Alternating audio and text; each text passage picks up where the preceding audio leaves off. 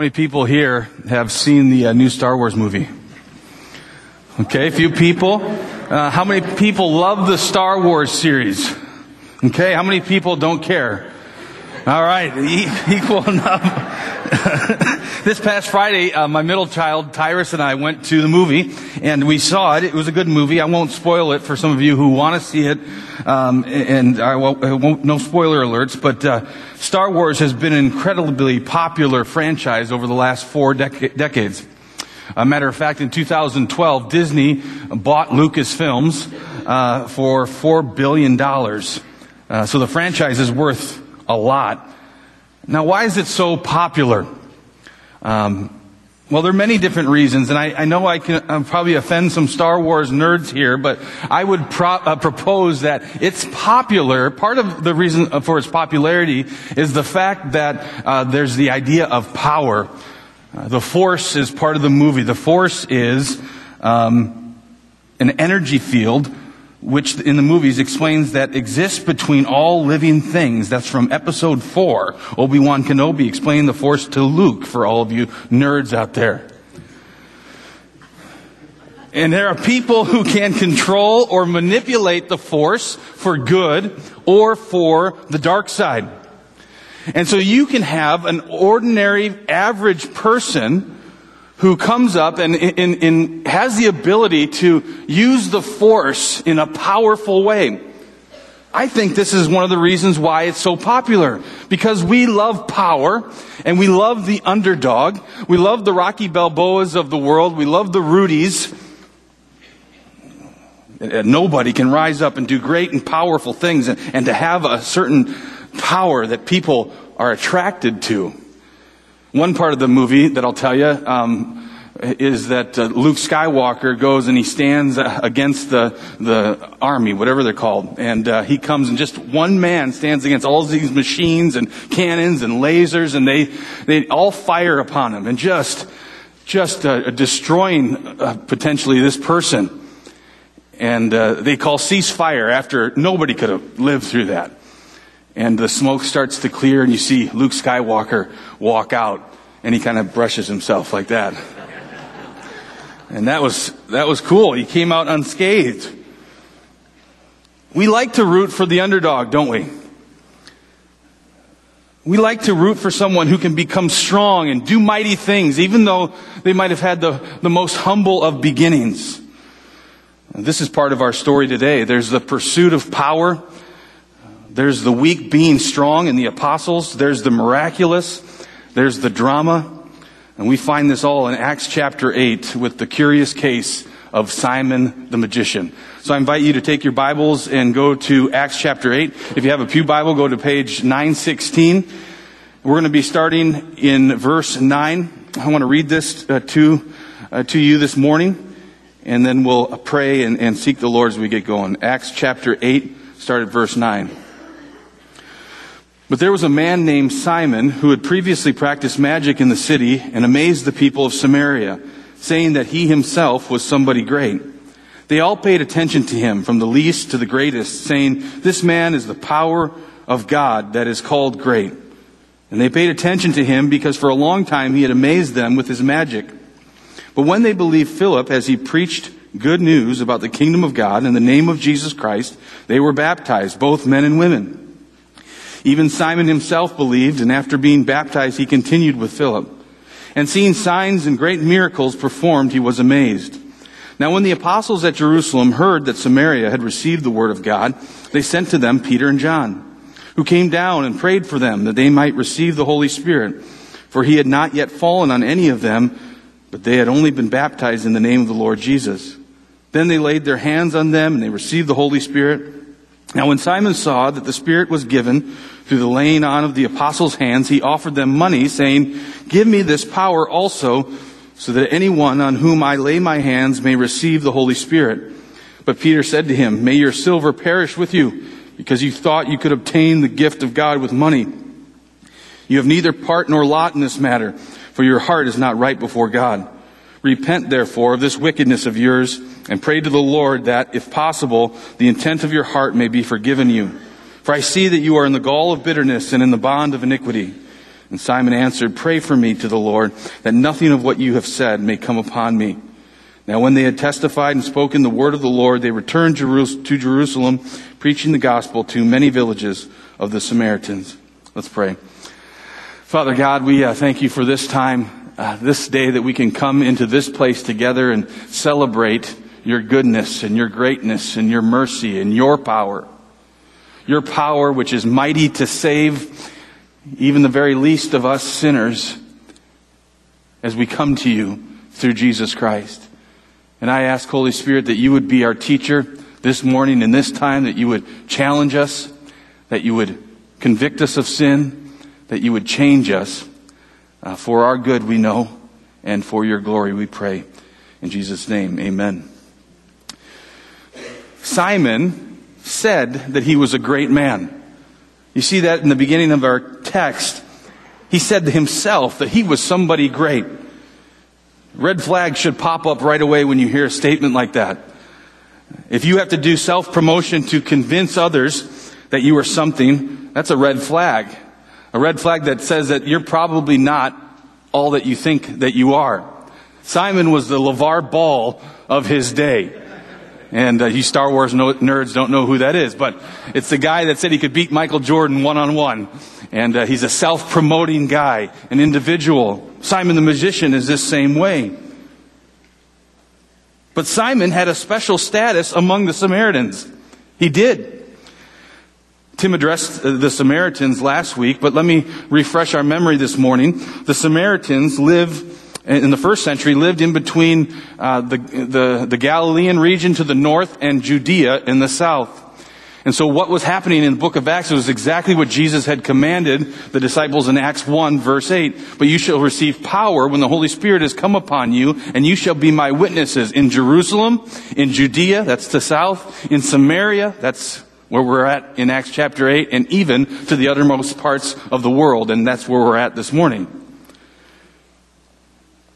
And the Samaritans were the people that were left when the nation of Israel was conquered in 587 BC by the Babylonians called the Babylonian captivity. And most of the nation of Israel were either killed or, or, uh, or carted off to prison. And what made the Babylonians so good was how they built nations.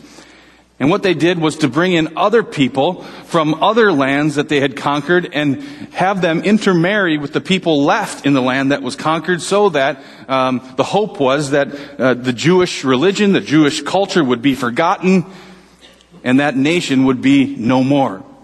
And so it was that the Samaritans were the people that were the offspring of the ones who were brought in after uh, the Babylonian conquering. And so the Samaritans were uh, um, a people that were despised by the Jewish nation. They were people who believed in the book of Moses, uh, but they still retained many of their customs of worshiping idols. So the Samaritans embraced a religion that was a mixture of Judaism and idolatry. You can read that in 2 Kings 17. There were four main problems that Jewish people had with Samaritans. And this is from uh, gotquestions.org, which is a great website for you to check out if you have questions about the faith, about the Bible. First, the Jews, after they returned from Babylon, began to rebuild their temple. And while Nehemiah was engaged in building the walls of Jerusalem, the Samaritans vigorously attempted to halt the undertaking. You can read that in Nehemiah chapter 6. So they were despised for that. They were also despised because they claimed to have the right place to worship. The Samaritans built a temple for themselves on Mount Gerizim. And they insisted that this was the place that the nation should worship. Matter of fact, there are almost 800 Samaritans still alive today, and they still worship and sacrifice on that Mount Gerizim. Thirdly, Samaria became a place of refuge for all outlaws of Judea. The Samaritans willingly received Jewish criminals and refugees from justice the violators of the Jewish laws and those who had been excommunicated found safety for themselves in Samaria, greatly increasing the hatred which existed between the two nations. And then finally, the Samaritans received only the five books of Moses. They rejected the writings of the prophets. They rejected the other Jewish writings. For these causes, arose an irreconcilable difference between the Jews and the Samaritans. The Jewish people said that the Samaritans were the worst of the human race. You can read and, and, and, feel this tension in John chapter 8, verse 48, when the religious authorities say to Jesus that he's a Samaritan and he is demon possessed. They were a despised people. But Jesus broke down the barriers. In John chapter 4, he goes and meets with and speaks with a Samaritan woman at the well. And later the apostles follow Jesus' example, and that's our story today, that they're in Samaria and God is doing a mighty work in the Samaritans' lives. So Simon had a status in Samaria. He was a local celebrity. Why? Uh, because he practiced sorcery. Or the ESV translates it as magic. This is the same word, it's a root word that is used for the Magi. And so we think of the Magi during Christmas time, these wise men who come from the east to worship Jesus, the King, the newborn King. And so the wise men are generally seen in a positive light in the book of Matthew, but here in the book of Acts, Luke uses the word in a negative way. There's another spot, one other spot where the, the term is used. Just flip over to Acts chapter 13, and you can see this negative connotation. Acts 13 verse 6. When they had gone through the whole island as far as Paphos, they came to a certain magician, a Jewish false prophet named Bar Jesus. So the magician is connected with uh, being a false prophet. And he was with the proconsul, Sergius Paulus, a man of intelligence, who summoned Barnabas and Saul and sought to hear the word of God.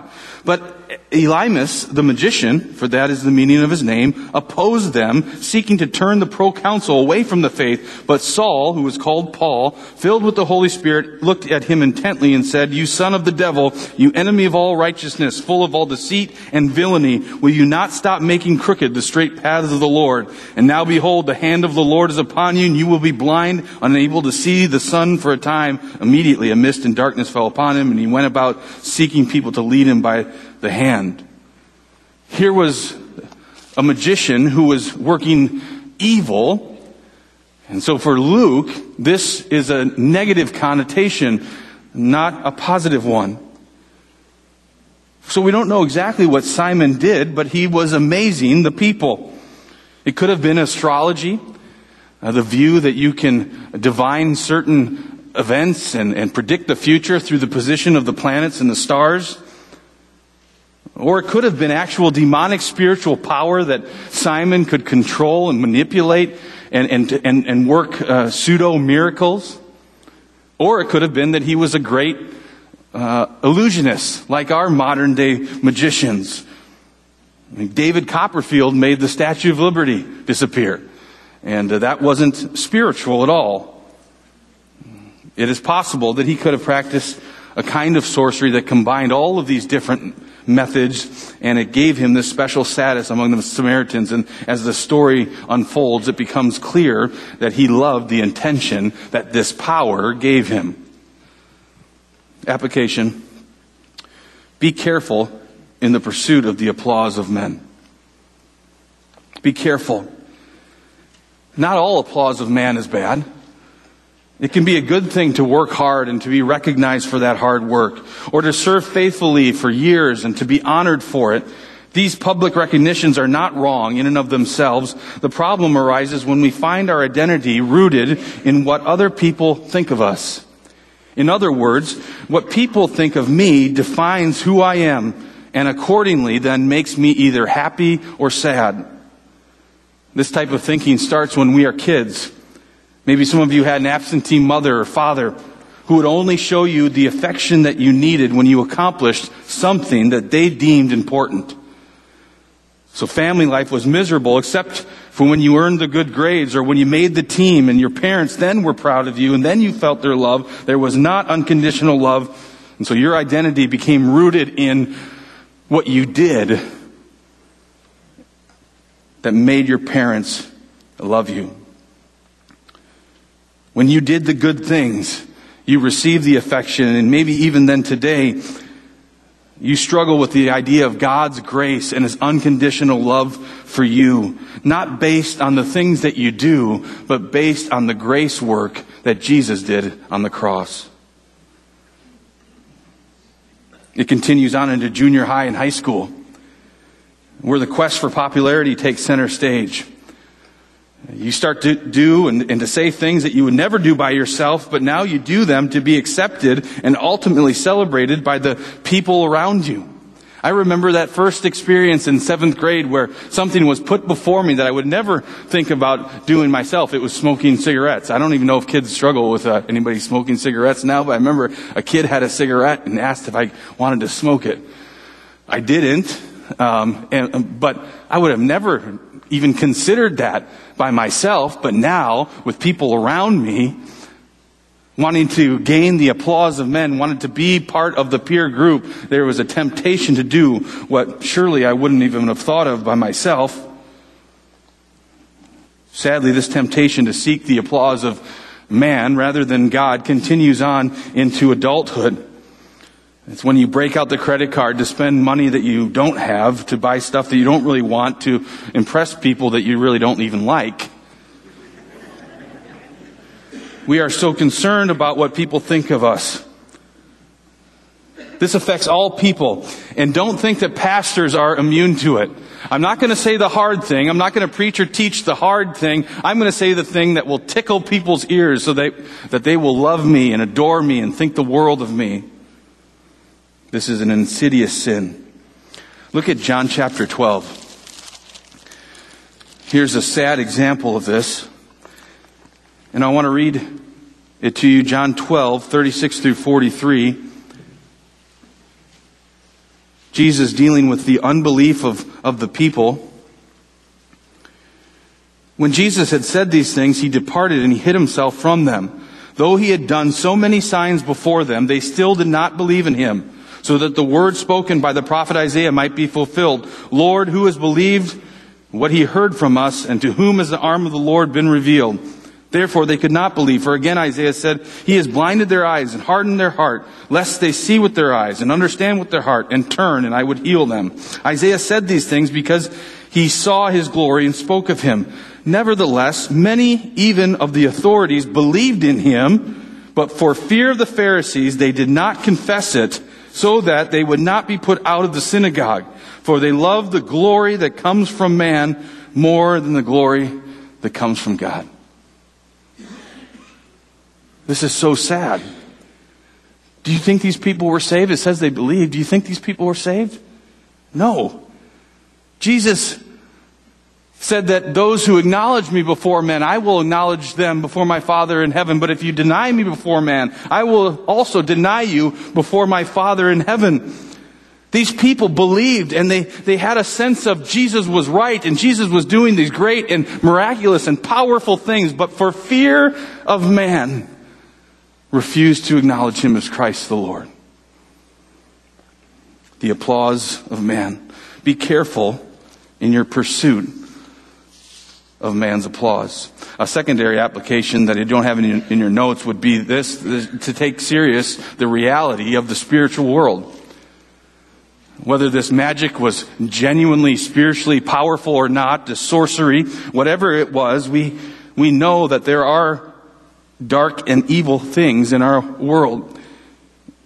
In our small groups this past week, we talked about this very thing. As we looked at this passage, we talked about this uh, idea of what's so popular today, the psychic, the Long Island medium, all these, all these TV shows.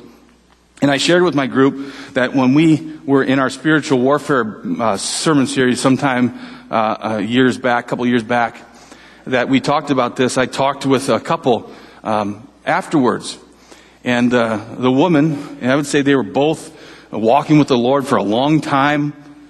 And the woman just said to me that the previous week she went with her daughter to a psychic. And uh, she said it was just a fun thing. They weren't thinking anything of it. And, uh, but she was convicted in the sermon time, in the service, because of, uh, of the preaching of God's word. And so we got to pray and got to talk about it a little bit. And so that's a reminder to us that there are dark and evil things disguised as things of light and just a fun time and not a care in the world. Let's go and meet with these people. be careful. Horoscopes, psychics, Ouija boards, fortune tellers. There is a spiritual, invisible world. Secondly, Simon seemed to be a follower of Jesus. You see in verse 13 that he believed and he was baptized. Simon was caught up in the excitement and the celebration of what was happening. This mighty movement of God was unfolding before him, and he undoubtedly saw uh, those people around him believing and, and being baptized, and maybe he felt that type of pressure as well to go along with here's the people that loved him so much, here's the people that gave him a lot of, of the glory, and I'm going to join with them as well and do this thing. Look at this text, which is so interesting. In verse 11, the people in Samaria, they paid attention to Simon because for a long time he had amazed them with his magic. He had amazed the people. And then in verse 13, these signs and miracles are happening and these things are being performed and Simon himself, he was amazed. So imagine what's going on here in Simon's world. He was the guy that amazed the masses. He was the guy that people came to see. And now there was a bigger and more powerful presence on the scene, and Simon is even amazed. Application Examine yourself to see if you're truly saved. We're going to see in the rest of the story that Simon reveals his heart, and his heart is not right. So even though he believed in some sense, and even though he was baptized, his heart was not right with God. And so we are called to examine ourselves, to test ourselves, to see whether we are in the faith. 2 Corinthians 13 verse 5. And we want to avoid the extremes. There's two extremes as we look and we, we want to evaluate where we stand before the Lord. We want to know where we're at in our relationship with God. There's two extremes. One is, is always questioning if you are saved and you have no peace and no assurance. That's over here. You're always questioning. There's no peace. There's no assurance. I hope I'm saved. Then there's the other extreme. The other extreme is you live by the once saved, always saved mantra. I said a prayer some time ago. I'm once saved, always saved. There's no question. I think there's a healthy tension to live somewhere in the middle. There, there, there, can be peace and assurance. Maybe you're over on this extreme this morning and you have no peace and you have no assurance and you need to hear this from Jesus' words in John chapter 10 that Jesus lays down his life for you and he gave you eternal life and you are in his hand and nobody can snatch you out of his hand. And you are in the Father's hands and Jesus and the Father are one. Jesus was saying in John chapter 10 verse 27 through 30. And so you need to know that there is peace that you can find that the, the New Testament was written, there's parts of it that are written so that you may know that you have eternal life. And you need to hear that this morning. But there must be tension and self-evaluation because there are warnings in the New Testament. And so if you're over on this extreme and you're never examining yourself, you're going against what the, the word of the Lord says to examine yourself, to test yourself. The apostle Paul would say to work out your salvation with fear and trembling.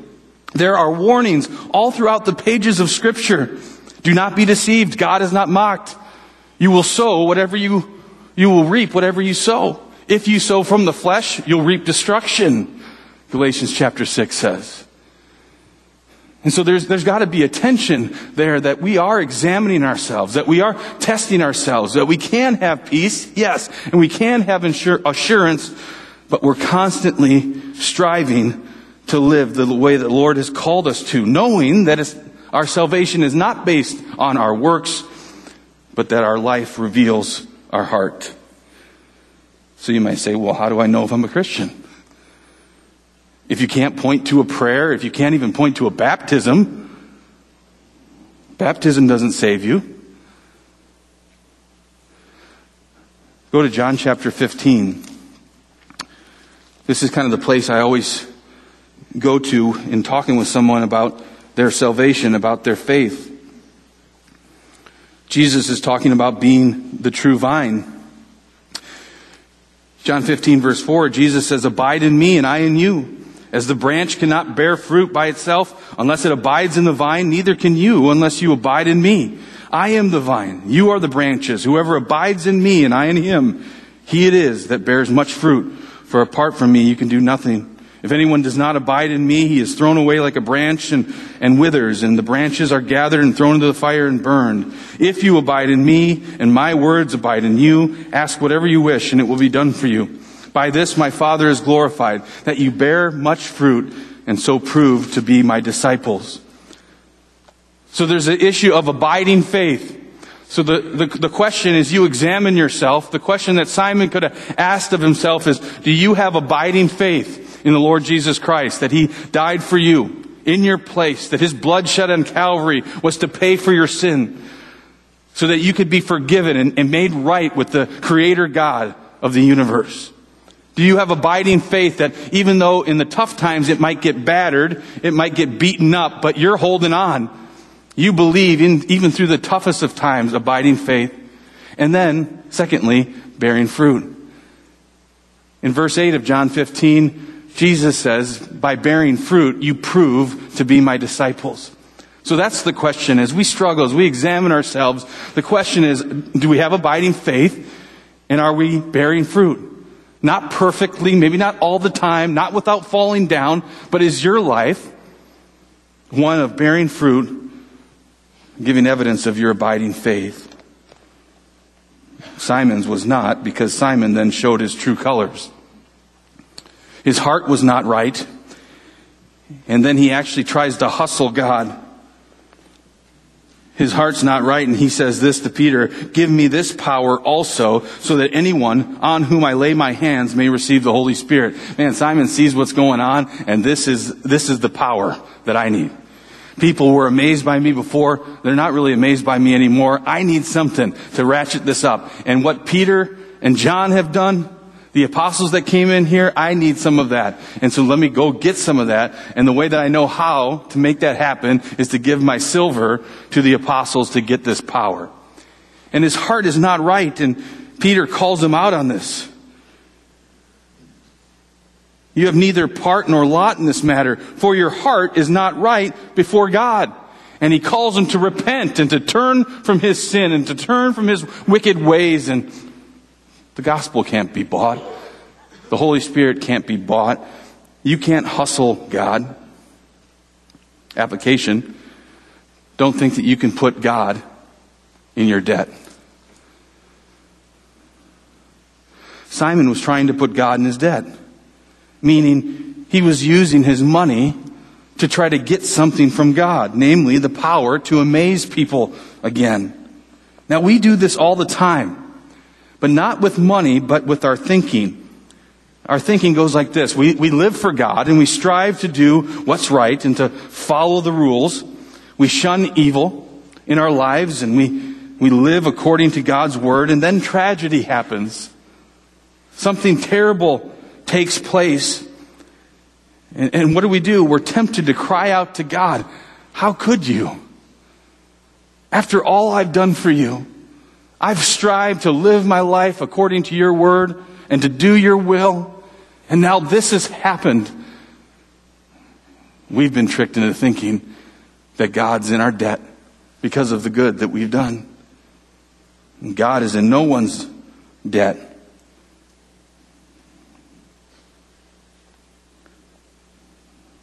You see this happen in the church, and it's sad. It's people who come to church and for a season, they're on fire. I mean, they're at, every time the church is open, they're there. And, uh, they're, they're saying the right things. They're doing the right things. They're lifting their hands in worship. I mean, they're serious Christians. And something happens and they're gone. And in my years of ministry, this happens far more often than we would ever want to have happen. That someone in the midst of a tragedy, a case says, see you later. I'm out of here. Now we want to go in our theological debates. We want to ask the question, well, were they really saved or weren't they saved? I don't think that's really the question. The question is, why did they believe that God was in their debt? They thought that God was essentially a heavenly vending machine. If I put in the right thing, if I do the right things, then I'll get the thing that I'm going for. God becomes, for so many, a genie in the sky, waiting to do and grant the wishes that we ask for. And when we find out that God is not in our debt, that's when we shake our fists at Him and leave.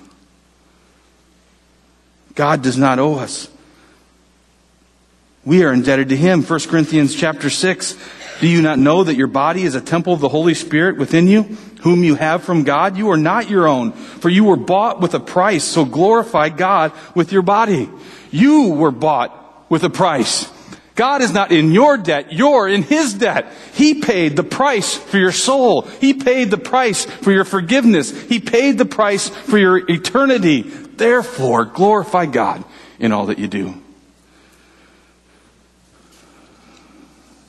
Then our story winds up, it ends, and Simon leaves, scared and sorrowful. Tradition tells us that Simon was not saved. The last question, one of the last questions in our small group study was, do you think that Simon was saved or not? And so we had discussion around that point, and it was interesting to see who was more optimistic and who was more pessimistic. But tradition says that he wasn't saved. And so we don't know if this is entirely accurate, but the tradition uh, from the early church says that he was not saved. I want to read you an excerpt from the Apostolic Constitutions. It's a fourth century document uh, that outline, outlines some rules, outlines rules of, of, uh, of morality, moral conduct, of liturgy, of, of the organization of the church. And here's what this document says about Simon. It talks about this very incident in Acts chapter 8.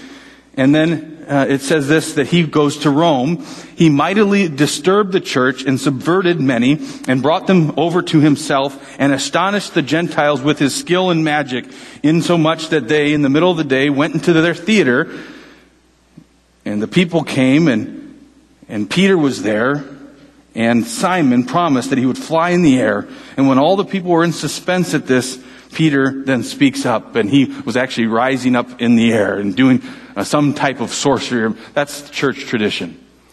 And Peter strikes him down. He commands him to come down. He, he falls and he breaks his legs and breaks his ankles. And the people say that there's only one true God. Peter is correct. And so we don't know. This is not scripture. But the tradition of the church is that Simon went on to disturb and pervert the gospel and he was lost. We can hear his words here. What do you think? He says, Pray for me to the Lord, that nothing of what you have said may come upon me. Now, it's not repentance. He might have just been scared.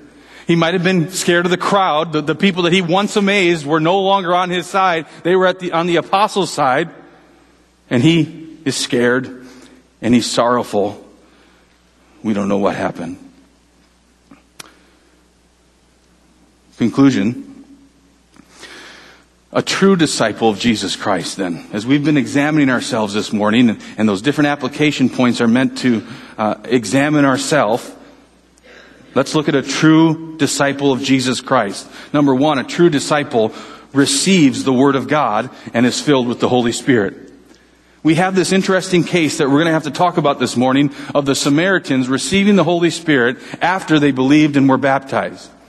We believe and teach that the Holy Spirit comes upon a person uh, the moment that they are saved. When they become a Christian, and whatever that time is, if it's if if you can point to a direct time or or if it was a gradual thing, sometime, and when you became saved, the Holy Spirit came to live within you. So what is happening here? Because the Samaritans, they believe and are baptized, and they're not saved, or they're not filled with the Holy Spirit. But then the apostles come and they pray for them and they receive the Holy Spirit. So what's going on here? The last thing I'll say about our small groups, I, I love our small groups. We had four different possibilities to talk about in here that, that what could be going on. And the, the, conclusion that we came to in different possibilities is it seems as if, um, for the sake of unity between Samaritans and the Jews, that the, the apostles would come and anoint them and, and, and bless them and pray for them, and they received the Holy Spirit in an act of, of, of solidarity together as one people of God. They were not separated anymore. Uh, the gospel has gone out in power to the Samaritans, in the people that the Jews Jews don't like and they think that they're uh, uh, uh, lost people, that they're a half-breed people. Jesus loves them. Jesus saves them. And the apostles come in an act of solidarity. The Holy Spirit comes upon the Samaritans. There's one church. There isn't the Samaritan church and the Jewish church. Now there's one church. Acts 1 8 is coming true. So a Christian who, uh, who is a true disciple receives the Word of God and is filled with the Holy Spirit. Have you received the Word of God? John chapter 1, to all those who received Him, the Word of God, Jesus, to those who believed in His name, to them He gives the right to become children of God. Have you received Jesus Christ as your Lord and Savior? If you have, then you are filled with the Holy Spirit. And the next logical point is that number two, you connect with other disciples in community. Here's what's happening in the, in the early church. There's a connection in one community, the church.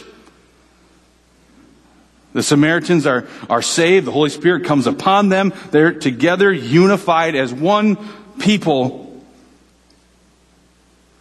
As you come to this church and as you receive Christ and are filled with the Holy Spirit, you are called to be a part of His church. There's no such thing as unchurched Christians. Now you might go through a season where you've been hurt by the church or you leave one church and, but, but you should wind up, you should land in community, Christian community in the church. Third, a true disciple of Jesus Christ lives by the power the Spirit gives. So the Spirit comes and, and, and indwells us and enables us to live and to do the things that God calls us to do. By His power, we live. So we pray that the Holy Spirit would empower us. He's already filled us as believers the moment we're saved, but then that He would be having more and more of us, that we wouldn't quench His work and we live in His power. So let's learn from this curious case of Simon. Be careful in the pursuit of the applause of men. Examine yourself to see if you are saved. And do not think that you can put God in your debt. He's in nobody's debt.